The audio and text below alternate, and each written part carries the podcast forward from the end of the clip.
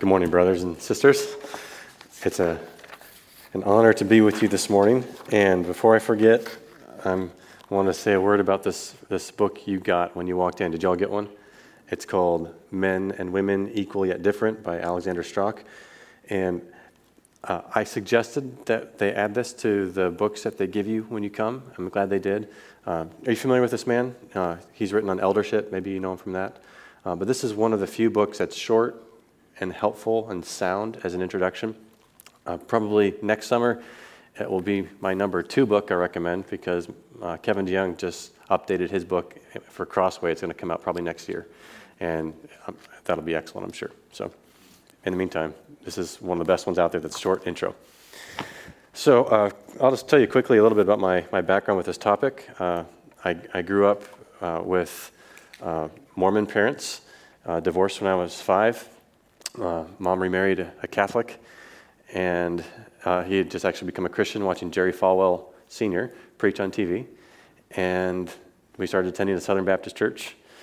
And then my mom became a Christian, and the rest is history. So that's how, how we, uh, we I, I, came into hearing about what the Bible says about the roles of men and women. When we were part of a Southern Baptist church for six years, and then we moved to, to Michigan, and we just looked for a gospel preaching church, and we found a church called First Baptist Church of Troy, Michigan, uh, where Mike Harding's pastor. Some of you may know Mike. And uh, from that point on, when we moved, he would suggest churches to join when we moved to a new area. We moved, moved a lot. And he was like a mentor to me from a distance. And I remember in high school, uh, one time I, I, I, came to visit him for uh, several days in the, in the summer and he just walked me through his library, book by book, and said, You need to get this, you need to get this. I just wrote them all down, and I bought them all.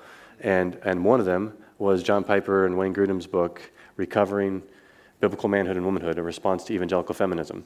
I remember he took it off and he looked at me and said, This book is worth its weight in gold. I wrote that down, worth its weight in gold. I, and then, so I eventually read it, the whole thing, real carefully, and it influenced me deeply. So much so that when I started dating my wife, Jenny, uh, my wife now, um, I, I gave her three books, and that was one of them, and just said, Could you read through these and make sure we're on the same page? That's such a dork.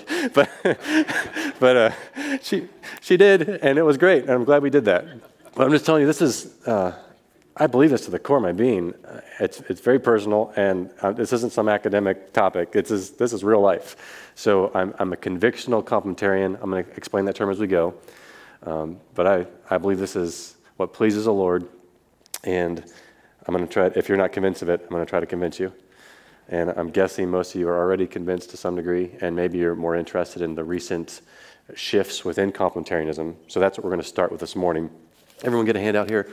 Uh, I, may, I try, try, to make it nice and long so it's meaty enough. I'm working with a, a very long document. This is a, a short one. Um, so in this, in, in this uh, session right now, I'd like to start by asking uh, what's the spectrum of major views that people hold on men and women. So, the first, let's get the, the big picture, and then we'll focus in on the different views within complementarianism right now. So, this is, this is my attempt. It's the bullet points right there. Um, if you're thinking from left to right on the spectrum, on the far left would be the LGBTQ plus activism. That, like that, that's one particular view of, the, of, of, of men and women. And then as you come to the right, there's, there's radical feminism, like Virginia Ramey Mollenkott. And come a little bit more to the right, reformist feminism. That's Elisabeth Schüssler Fiorenza as an example. A little bit further to the right is what you are probably more familiar with evangelical feminism or egalitarianism. So it's uh, the Christians for Biblical Equality.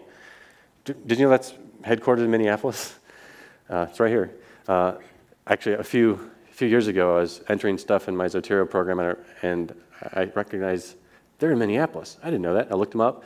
So I contacted the president and said, hey, uh, I'm one of the pastors of Bethlehem, teach at our school. Could we meet and talk? Uh, and we did. I, I, brought Joe Rigney with me. He's one of my buddies and colleague. And we met with, uh, with the president uh, for several hours. And it was a good discussion. Neither convinced either of the other, but it's just good to talk to flesh and blood people about these things. So they're right here. She thinks Bethlehem's evil, by the way. She, uh, she thinks that what we teach leads to necessarily leads to abuse. We'll talk about that later. Okay, so uh, here's their mission statement. CBE exists to promote the biblical message that God calls women and men of all cultures, races, and classes to share authority equally in service and leadership in the home, church, and world. CBE's mission is to eliminate the power imbalance between men and women resulting from theological patriarchy. So, I am opposed to that mission statement. I think that is destructive to the church and dishonoring to the Lord. Uh, but that, that's a very prominent view, and I think I have a footnote there on their handout, number two, that explains where I'm getting these categories. So you've probably heard of Andreas Kostenberger. He's a biblical scholar. His wife actually uh, is a scholar as well. She has a PhD, and she wrote this book called Jesus and the Feminists. And these radical reformist evangelical feminist categories, I'm getting from her. So here's how she describes it Radical feminism rejects the Bible and Christianity because of their patriarchal bias. Reformist feminism uses the Bible as a means to reconstruct positive theology for women. And evangelical feminism says that the Bible, rightly interpreted, teaches complete gender equality. So that, that's where those categories come from. And then a little further to the right is complementarianism. So, the, a, a, good example of that is, is CBMW, the Council for Biblical Manhood and Womanhood. And the term summarizes the theological view of the Danvers statement and conveys that men and women are both equal in value and dignity and beneficially different. So, I've, I've talked to John Piper about this term. He helped coin the term, and, and his thinking is he's trying to distinguish from an authoritarian emphasis, like the word patriarchy can connote authoritarianism. Doesn't necessarily mean that. There are some people who identify as patriarchal, and they're believe what I believe. Uh, but it's, it's, trying to connote uh, that there's a beautiful harmony in the way God's designed men and women. They're complementary. And, and when you invent a new term, you get to define it, and that's what they did to try to uh, distinguish themselves from others. Uh, we'll come back to that term in a moment. Next is authoritarianism. Males selfishly abusing authority, what my fellow pastor Jason Meyer calls hyper headship. So that I find that kind of uh, just start off with a big spectrum that's helpful to know where are we. There's another way to look at it. It's page two on your handout. I'm not going to read through this with you.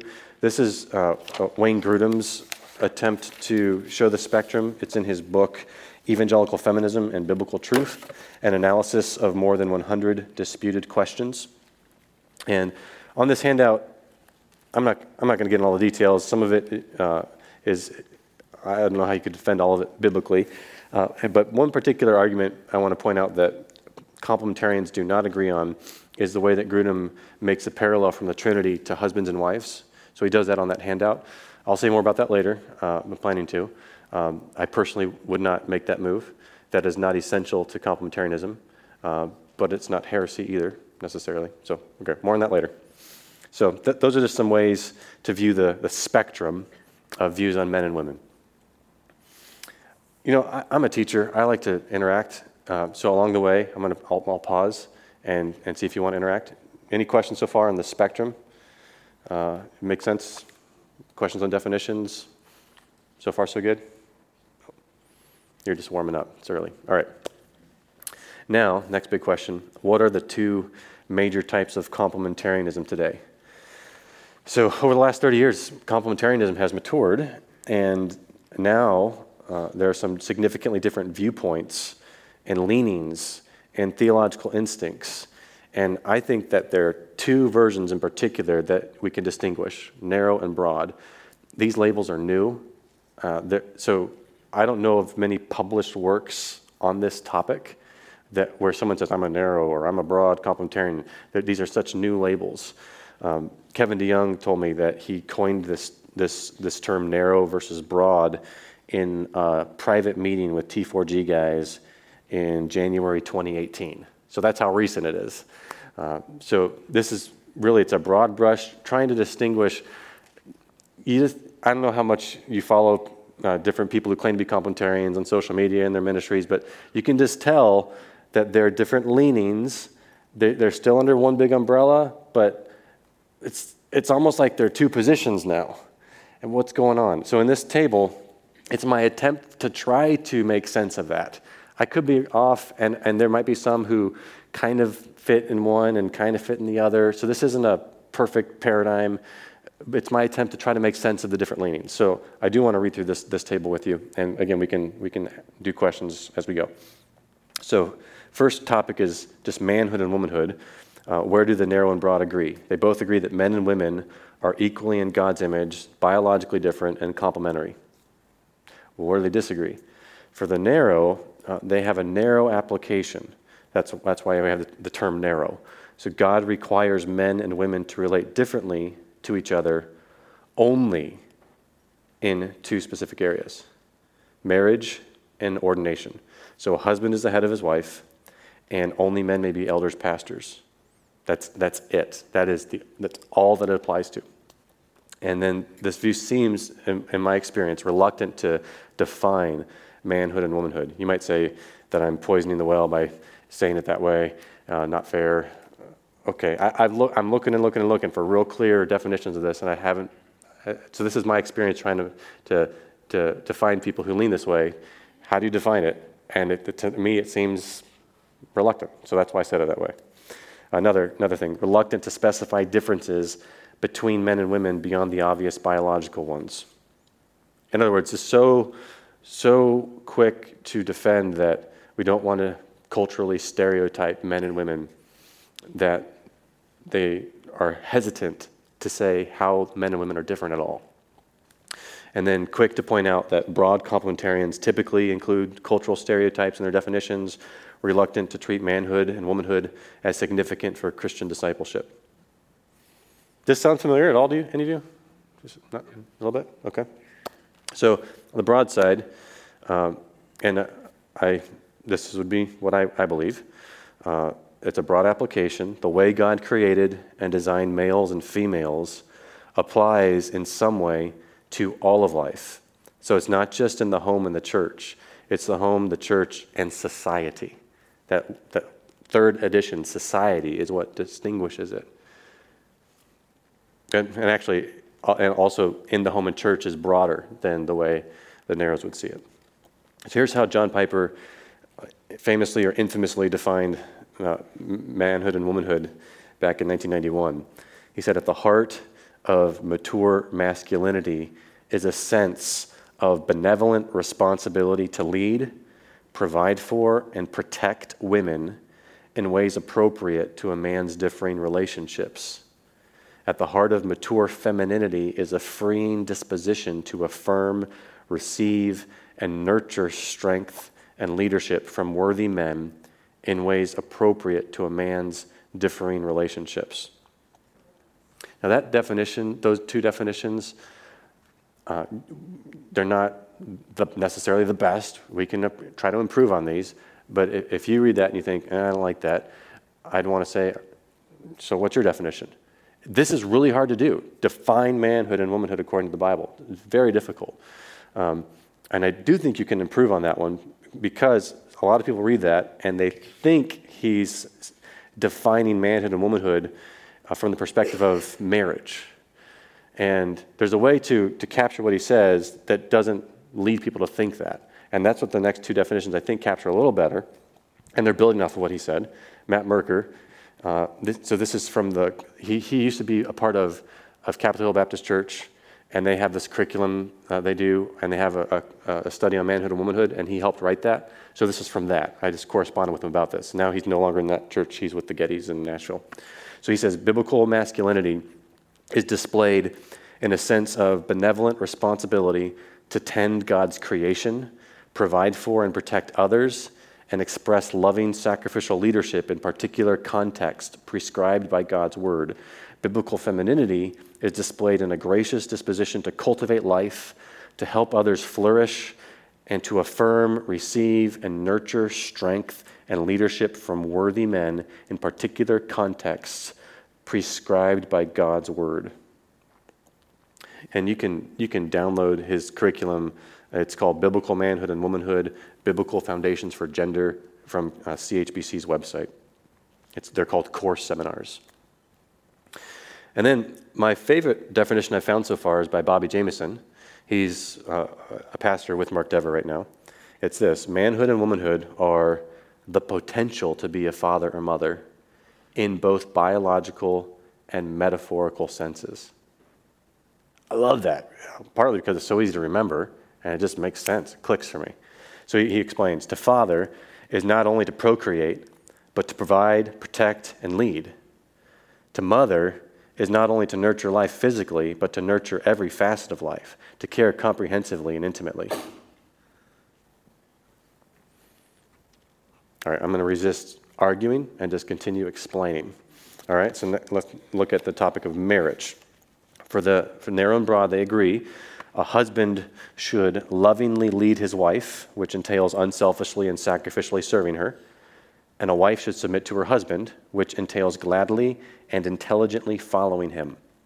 The narrow view tends to emphasize mutual submission and not that a husband has authority.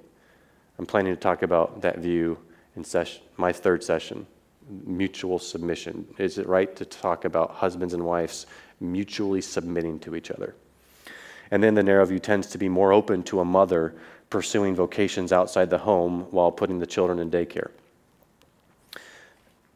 And I'm not saying that's necessarily wrong. Broads wouldn't say that's always wrong. The broad view tends to emphasize that a husband leads and that a wife submits, and tends to advocate living on the husband's income so that a mother can better nurture the children at home, especially when they're young. So that's marriage. Next topic is the church.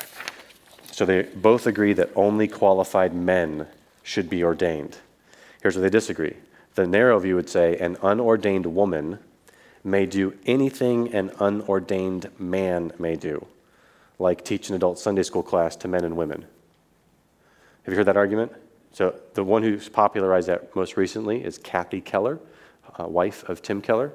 And that argument makes a lot of sense in a Presbyterian polity, where, where ordination means something specific. It doesn't make a lot of sense in Baptist polity, in my view.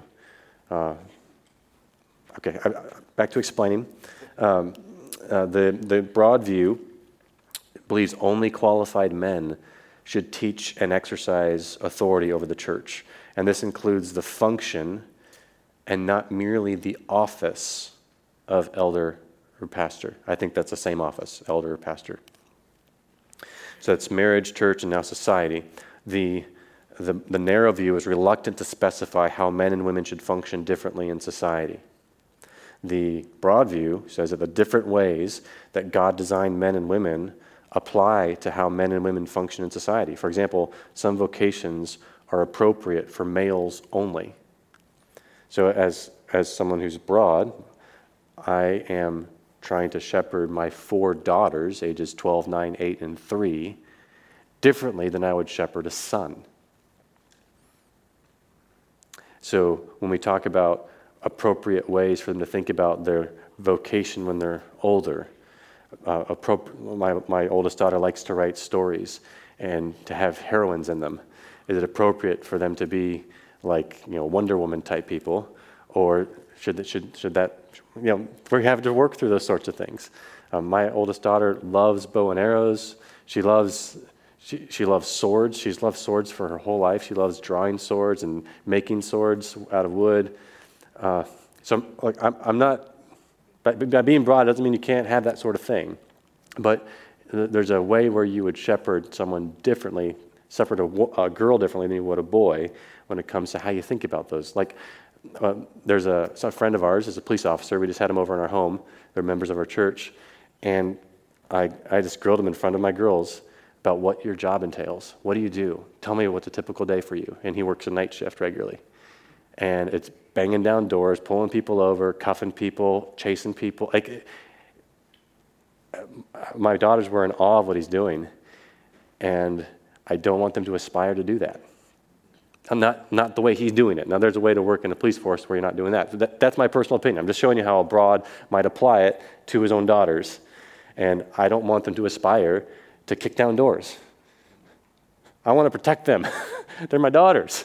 Uh, if I had a son, I'd be like, yeah, go do it, man. That's great. Uh, so that, that's showing you the leanings are different, uh, broad versus narrow there. Now, what I said might have offended half of you. I don't know. We'll, we'll find out in a moment. Um, next is theological instincts, intuitions, and burdens.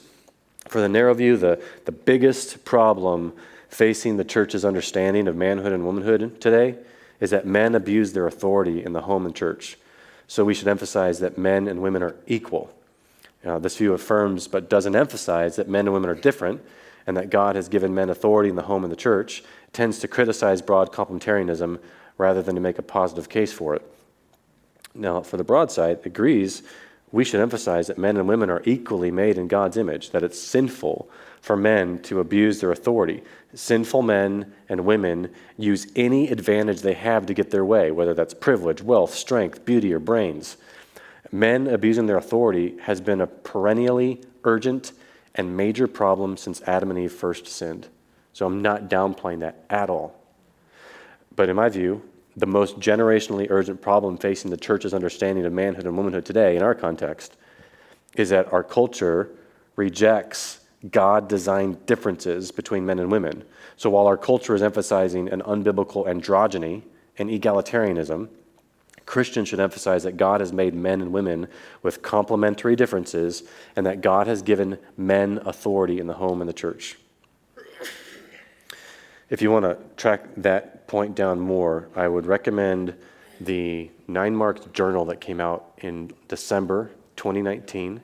It's on complementarianism. And the opening editorial by Jonathan Leeman is brilliant, and he addresses this issue really well. It's on pages 19 to 24 of that PDF. Last issue here is theological method. Uh, the narrow view tends to be more biblicist. It narrowly affirms that God requires men and women to relate differently to each other in only two areas marriage and ordination, because in their view, the Bible explicitly addresses those areas and not others. So that's what we believe, and there's, there's freedom elsewhere. The broad view tends to include nature. That is natural theology, general revelation. So this broadly affirms different roles for men and women because of exegesis, theology, and natural revelation. The most helpful short article on that, how natural revelation relates to these issues of men and women, that I found is by my, my, my colleague Joe Rigney. And you can Google this and find it online. It's called With One Voice Scripture and Nature for Ethics and Discipleship. Fantastic article. Let me just follow up with, with four clarifying thoughts on this table, and then I'll invite questions on it if you have any. So, first, uh, CBMW is an organization that prominently represents complementarianism, but it's not exclusively broad or narrow. So, it's, it's a big enough tent for all complementarians. My sense, my guess, I haven't done an official poll here, but my sense is that most of CBMW's leaders are broad, but not all of them. Um, so, John Piper, they all agree with the Danvers statement, and John Piper drafted that. Uh, Piper, Grudem, and some others coined the term in 1988. And, and uh, Denny Burk argues that the Danvers statement itself is mere complementarianism. It's, just, it's bare bones. So, narrow and broad, they can all say yes to that. Second, uh, clarifying thought both narrow and broad complementarians affirm that women may teach in various ways, such as explaining scripture privately, like think um, Aquila and Priscilla talking to Apollos, or praying and prophesying in the assembled congregation, 1 Corinthians 11, 4 and 5, or women teaching women, Titus 2, or evangelism. So it's not saying that women the view doesn't say women may not teach at all. Third is that it might be helpful to suggest some current proponents of these different uh, views of complementarianism. So for narrow, i would probably include J.D. Greear. He's a pastor in North Carolina. Kathy Keller, Beth Moore, Aimee Byrd. I may say more about her in a moment. Broad include folks like Denny Burk, Kevin DeYoung, Abigail Dodds, John Piper, Tom Schreiner, and I, I can go on and on. But I'm just trying to give you a flavor uh, of those who would, uh, and, and, these are these are good people. Like if you know J.D. Greear, he's preached some fantastic sermons. He, he's a good guy. So it's not like enemies and good guys, in my view. It's uh, but truth matters, and we can't just say, "Well, I like that person, so I'm not going to say anything bad about the view. I'm not going to critique it." Fourth, clarifying thought here uh, is that there's a spectrum, even within the narrow and broad views.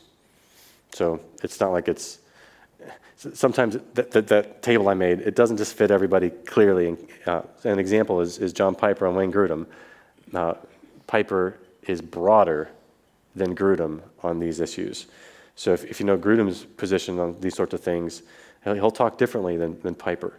So Piper is more inclined to broadly apply what the Bible and nature teach by arguing uh, whether it's fitting for a woman to be a, a drill sergeant or, or, something like that.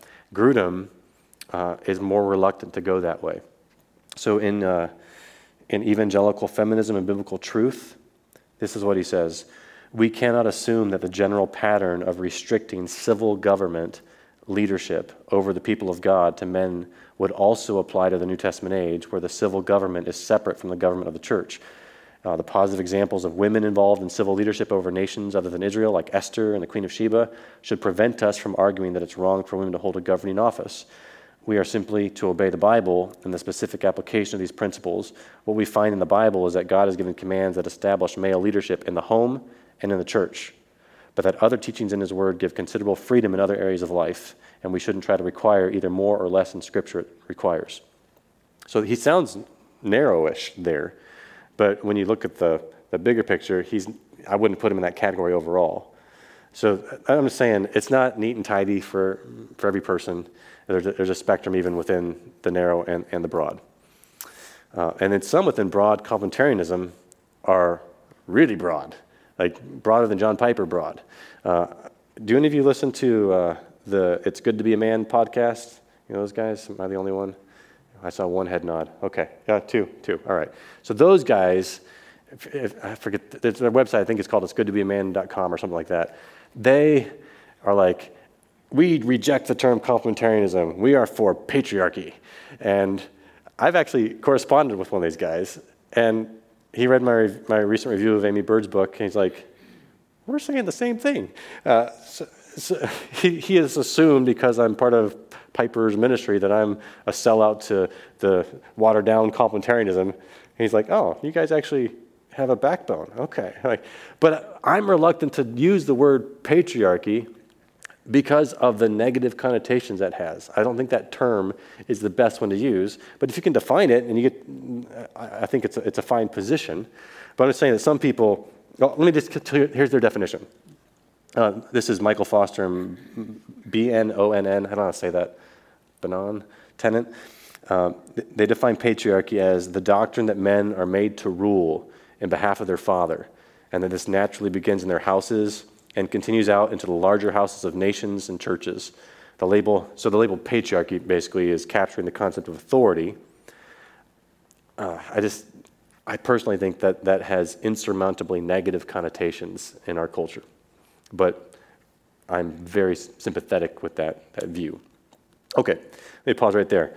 Questions on, on that spectrum of, of narrow and broad complementarianism? Yes, sir. Uh, so along the same line, in this should submit to women. He's asking about government. Is how would we put uh, women serving in government on that table with broad and narrow? Is that fair?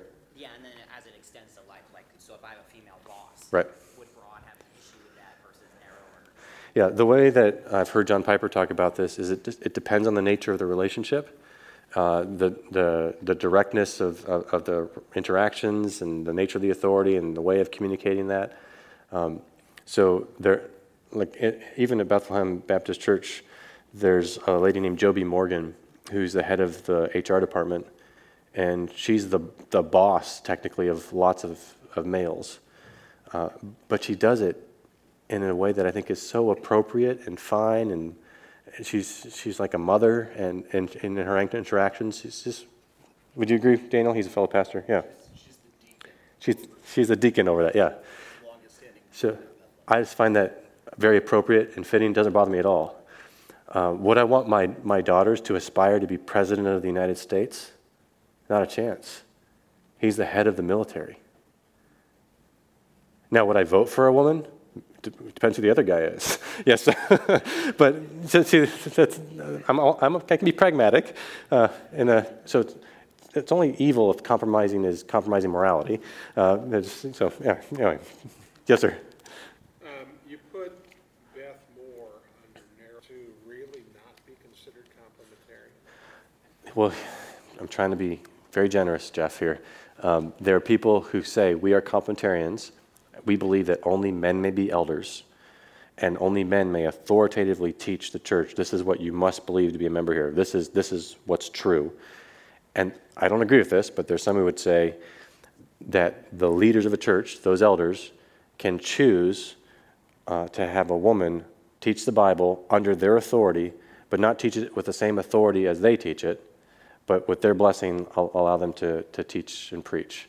So, so occasionally Beth Moore will preach in a Southern Baptist church context where the pastors ask her to do that. So she said, Well, they're asking me to do it. I'm not wanting to be a pastor. I'm just following them. I'm under their authority. I think that has lots of holes. It's dangerous. It's wrong.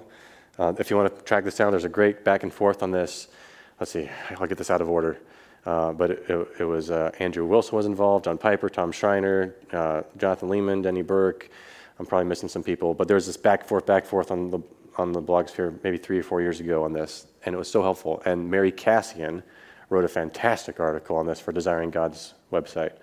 Uh, of just she's a, a a woman commentarian professor at Southern, just weighing how she accepts invitations to speak in certain venues, and so much wisdom there.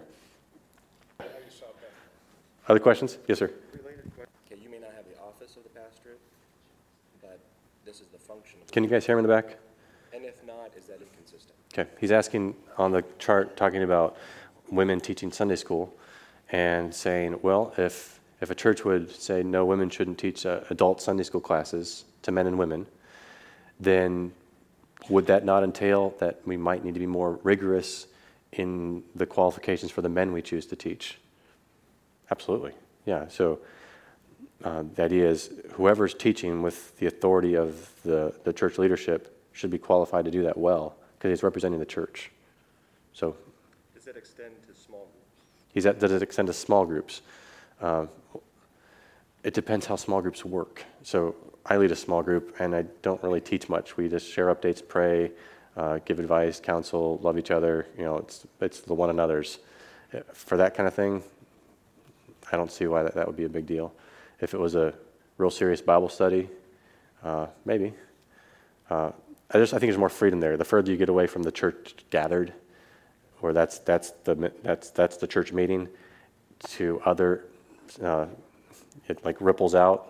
Uh, it gets less and less clear how to do it.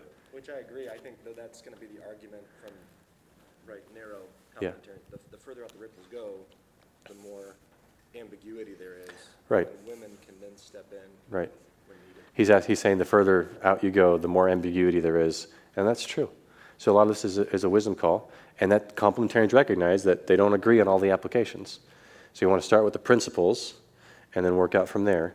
What I'm going to encourage you to do is think through how do I apply principles consistently and faithfully, and not just do what we've always done, do what most people are comfortable with. Like I just, we want to be able to say, here's why we do what we do.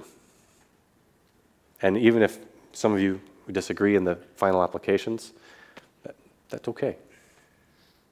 Do I sound like a squish to you? Okay, all right. Mel? would differ, like, how, how, how would you be different or how would you argue, argue your case versus, I'll do this really briefly because this isn't the main point I wanted to address here. But Strauch argues that only men can be deacons. If you want to actually see in, the, in that uh, 9Marks issue I mentioned from December 2019, there's a back and forth between Tom Schreiner and Alexander Strauch where they present their cases and then they respond to each other. So it's four little articles, real brief, real helpful to look over. Um, my personal view on this is that a lot of it depends on how your church defines deacons. I mean, it's really hard to define deacons with absolute precision based on the evidence in the New Testament. There's just not a lot there. So, if in your church deacons function like elders, then I would say no, women may not be deacons. But if deacons function as as people that the elders are tasking to, to help with specific things, specific ministries, it's fine with me. I think it's great. So that's what it comes down to. Yes. roles over women or over Right. children, would that be appropriate to them? Can, should I repeat the question for everyone? All right, he's saying, would that same logic that I just used mean that it would be appropriate to label a someone who's the head of the ministry to children as a children's pastor, even if it's a woman. Is that a fair question? And I say, well, no, because my, my logic was that the Bible doesn't clearly define deacons. I mean, basically, the way you get there is assuming that Acts 6 is talking about deacons and what are they doing there, and that's how we define deacons. Like, that's all we got. Uh, it's, I don't mean to act like the Bible's insufficient here or anything. I'm saying that there's, there's a lot of ambiguity about what deacons do. For pastors, much clearer, much clearer that that is for men only. Now, do women do the activity of shepherding? Of course. Moms shepherd their kids. Like, so the activity of shepherding happens, but that doesn't mean you give the title pastor the way that the New Testament uses it. That's my, my view there. All right. Any other questions about specifically broad versus narrow and, and these related issues so far? All right. So we, I think we go till about 9:30. What I'm going to do next is talk about a recent book by Aimee Byrd. It won't take a long time here. I wrote a review. You can, you can Google it and, and see it online. Um, but I just want to introduce it to you. How many of you have read her book? Just curious. One ish, two, three. Okay. I don't want to bore you guys, but it sounds like. Do does this interest you at all? It's, it's, it's a, like the newest big controversy thing. Okay, so, but it, it's, it's, I don't think it's a fad. I think what she did is she, she what she just did tapped into um, a growing number of people who are uh, ex complementarian and they're looking for a way to justify, yeah, that's where I'm going. It's, it's almost like how when Rob Bell was writing his books, he, he tapped into something and, and it was, you know I'm talking about?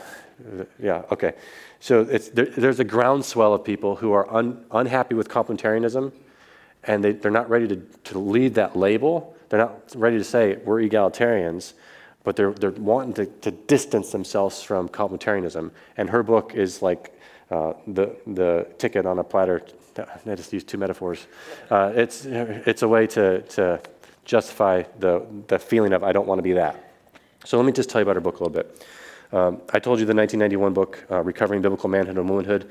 She called her book Recovering from Biblical Manhood and Womanhood. So, I mean, I read the title, I'm like, whoa, shots fired right away. uh, so she, she's an influential author, speaker, blogger. She used to co host a podcast with Carl Trueman and Todd Pruitt called uh, Wages of Spin. Is that right? Yeah. Mortification Spin, sorry. Uh, yeah. Uh, Carl Trueman wrote a book called The Wages of Spin. Right, okay. So uh, after, after some events this summer, uh, the her, her co-host asked her to answer a series of questions about her book, and she refused to do it. So they fired her. So she's no longer part of that podcast. So now she's moved her blog away from uh, Reformation 21, and she's is it Patheos or something? She moved it over. So she's no longer associated with, with the Alliance for Confessing Evangelicals. Uh, in her book, she claims to be recovering from biblical manhood and womanhood. And for years, she's been criticizing the, uh, the version of complementarianism that people like Piper have been teaching. And this book develops those critiques. So let me just briefly try to tell you where she fits on the spectrum. So the, when, I, when I just went over the narrow versus broad, she's definitely on the narrow side, but on some issues, I wonder if she's like overlapping with narrow and egalitarianism and not like even going further left than that chart. So that's, that's where I'd, I'd put her there on the, on the spectrum and just where I'd put her. I don't. I'm not want to. She's a she's a nice person. She endorsed one of my books several years ago. We've been cordial and corresponding. We're friends on Facebook. So she's she's not the enemy. I just think she's wrong on this, and we, we disagree. All right. She's a very nice person. Okay. So here here's her argument, which uh, she doesn't explicitly state in, in her book. One of her replies to my review, by the way, was that she does state her thesis. She gives purposes in the intro that's not a thesis. A thesis is a statement of, here is my argument. She never does that. So here's, here's my attempt to say what her thesis is. So called biblical manhood and womanhood, especially as John Piper and Wayne Grudem teach it, uses traditional patriarchal structures to oppress women. That's what she argues over and over and over. And she does it winsomely. She does it in ways that are uh, kind of kind of funny at times and uh, with wit. Um, so I, my, my guard is up even more because I don't want her view to influence my church or my school. So that's why I wrote a very long review of her book. I, I wanted to nuke it on the launch pad, and I do not want that influencing us. So that's why I reviewed it. I didn't enjoy writing the review. Okay, so three parts here, the three parts of her book. Uh, we need to recover the way we read Scripture, especially by emphasizing parts that have women centered perspectives. So she has this big section on Ruth, uh, and uh, I'm thinking, yeah, everybody loves Ruth. Like, how, how is this supporting narrow complementarianism? I, I didn't, I did, the whole argument didn't seem compelling to me at all. Uh, so she's saying emphasize a women centered perspective, and somehow that leads to undermining complementarianism. Part two, she argues that we must recover our mission through church based discipleship. So she says over and over the aim of discipleship is not biblical manhood and womanhood. And I'm thinking, who says that? Who says that? Uh, I'm not supposed to be critiquing, I'm just telling you. Uh, part three, she argues that we should recover the responsibility of every believer, which entails giving women more prominent roles to teach and lead both men and women in, in the church. So, in her book, she's basically arguing that so called biblical manhood and womanhood wrongly restricts women, and that women will better flourish if conservative evangelical churches remove what she thinks are unbiblical restrictions, like not allowing women to teach the Bible in Sunday school classes to adult men and women.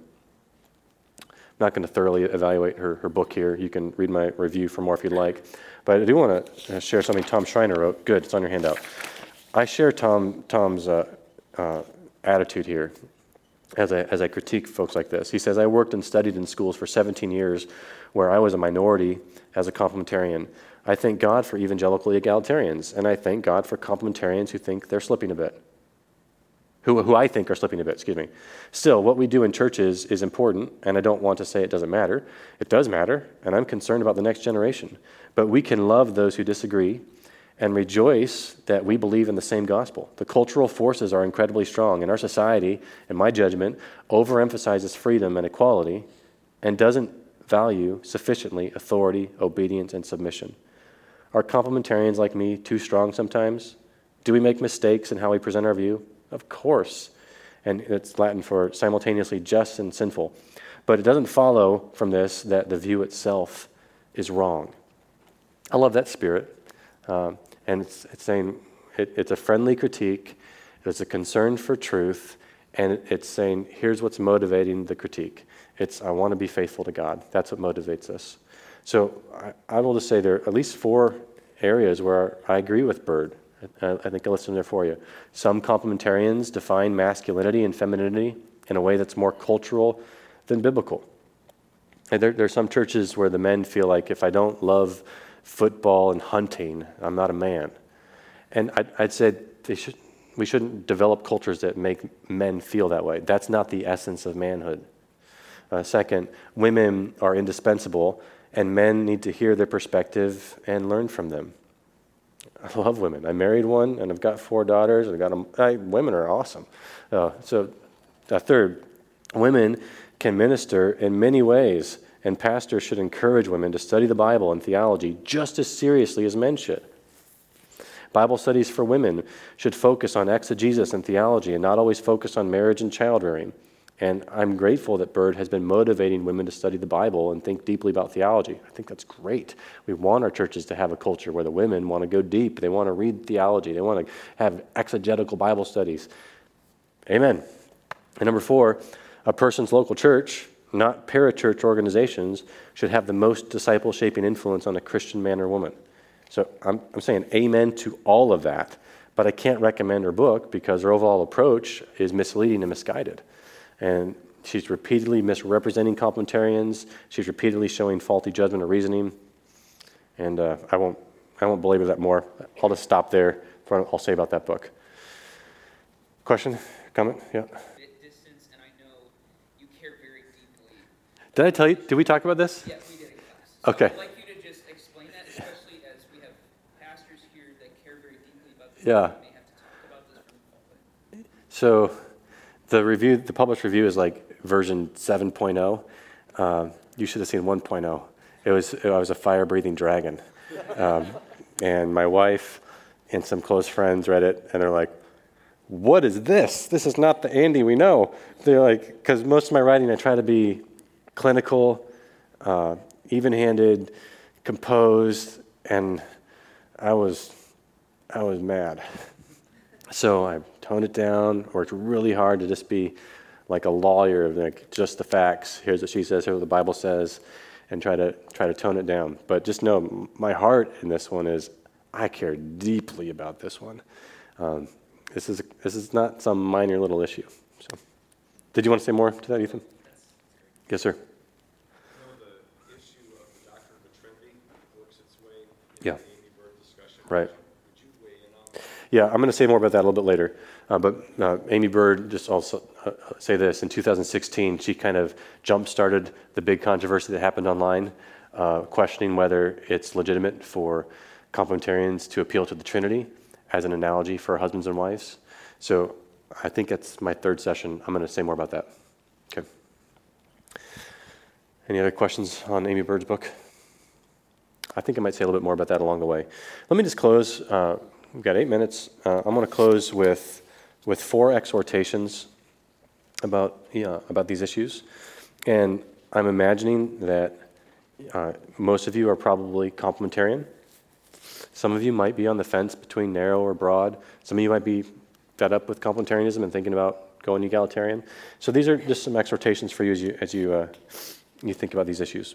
For number one, is study this issue for yourself. Um, as I've, I've interacted with people on these issues, I've just been shocked how few people have actually looked at all the main passages and correlated them for themselves. There's a lot of biblical data on this issue.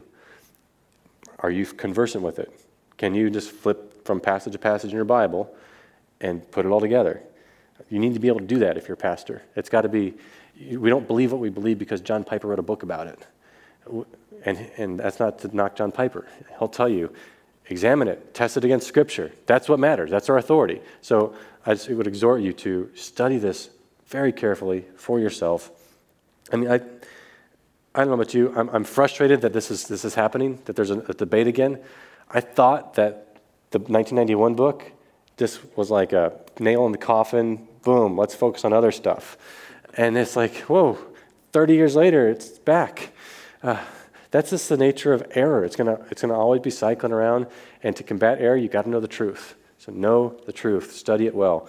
Um, some of my favorite new voices on this are Kevin DeYoung and Joe Rigney, Abigail Dodds, Carolyn Mahaney, Rebekah Merkle, Claire Smith. Claire Smith has a PhD on the subject. Her husband's Rob Smith, one of the New Testament, one of the, the, the book review editors for Themelios. She's fantastic. So there are some really refreshing, winsome voices right now talking about this.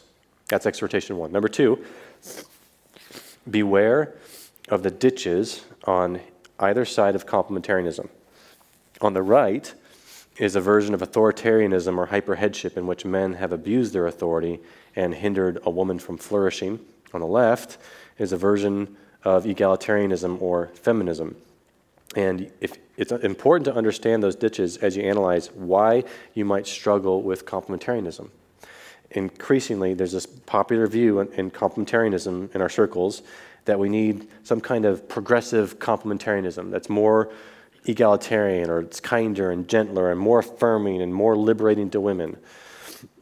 And what do we make of it when a woman says that she feels like she needs to recover from biblical manhood and womanhood? Well, to recover means you're returning to a normal state of health and mind and strength. If a woman genuinely needs to recover from manhood and womanhood, the problem is it's not biblical manhood and womanhood. It, it's probably one of those two ditches. So here's an analogy. What would you make of it if a 15 year old girl came to you as a pastor and said, My parents are overbearing? I've had it. It's, it's, I, they're, they're over the top, overbearing. Well, do you believe all women? Or, or do you ask questions? And, you know, you're going to say, I'm with you, I'm, I'm for you. Doesn't mean you're going to be her legal lawyer and take her side. You're going to try to understand what's happening here. And you, it's certainly possible that her parents may be sinfully domineering. That is possible. And that would be evil, and you'd want to confront the parents. That's, that's, that's one possibility. It's also possible that the problem is primarily not her parents, but her own rebellious attitude that's chafing against God given authority, and that her parents are actually wise and loving. That's possible too. And there could be a combination of factors. Uh, so, on the one hand, the reason some women feel like they need to recover from male leadership in the home and the church is that the male authorities could be abusing their authority. That's, that happens, and that's bad. So I'm against that. That's evil. And we've got to be self critical. Are we tolerating that? Are we fostering that? Are we saying things that develop a culture that's like that? We, that's not good. On the other hand, and I think this is a bigger danger for us right now in our cultural moment, the reason some women may feel like they need to recover is not that their male authorities are abusive, it, it, it's that possibly the women are rebelliously chafing against the God given authority of godly and unselfish husbands and pastors. Or, or it could be that their husbands and pastors are complementarian in name only. That is, they affirm the biblical concept, but they don't practice it. They're wimpy, they're passive, they're not leading. When men characteristically fail and disappoint the women that they're supposed to be leading, women become embittered uh, uh, towards so called manhood and womanhood. So that, that's possible too. Right, exhortation three. I gotta go fast. Uh, discern the ditch which you are most prone to fall into. I'm getting this from my colleague Joe Rigney. So basically saying, are you more prone to fall into the ditch of authoritarianism or egalitarianism? And one test is uh, which texts in the Bible are you more eager to preach? So if you're on a preaching team and you're, let's say, uh, you're working through 1 Peter or Ephesians or Colossians and you're dividing up the texts, would you rather have the text on husbands, love your wives as Christ, love the church, or husbands, live with your wives in an understanding way, or husbands, uh, don't, uh, don't be harsh with your wives? Or would you rather have the passage, wives, submit to your husbands? Uh, be like Sarah, who called her husband Lord. Which one would you go for? Like, oh, I'd rather go after the guys. Like, I, that's, if that's your leaning, that's telling you something about yourself. And then, if, once you're preaching, when you preach to the guys, or, well, I shouldn't say that. When you preach the text addressed to the men, are you more likely to be straight down the middle? Like if it's baseball, it's going to be like a fastball right over the center plate, uh, center of the plate. Or if, when you preach to the passage, preach to the church on the passage about women, are you more likely to focus on, well, here's what it's not. It's not this, this, this, this, this, this, this, this, this, this, this, and this, and take the teeth out of the passage.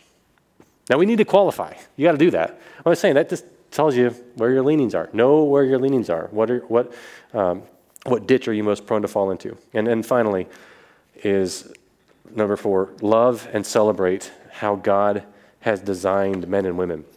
So, uh, Don Carson is my mentor, and he told me that once he was counseling these folks, and it was over this issue on complementarianism, they were, they were egalitarians, and finally, after a bunch of discussion, uh, one of them said, Okay, I see it now. Uh, scripture teaches complementarianism. Um, I agree, but I still don't like it. And Don said to them, Well, good, you're halfway there. because if God teaches it, if it's true, then you need to love it. And if your heart's not in it, it's not loving it, it's, it's like whether it's the doctrine of hell or the eternal destiny of people who haven't heard the gospel or whatever the doctrine is, that's a hard doctrine. If you're like, ah, I kind of believe it, I, I, all right, I believe it, it's in the Bible, but man, I don't like it, I'm kind of embarrassed by it. Well, you got a problem. You got a heart problem because you're not thinking about it in a way that honors God. Similarly, on complementarianism, if you're like, yeah, okay, I concede that's in the Bible, but man, I'd rather not talk about it. I don't, I don't really like it. That's a problem. We are supposed to love this. And so, my exhortation here is that you get to the point where you can look at what God teaches about this, and in your heart, you say, God designed men and women to flourish this way, and it's good. Praise God for this. That's where we want to be.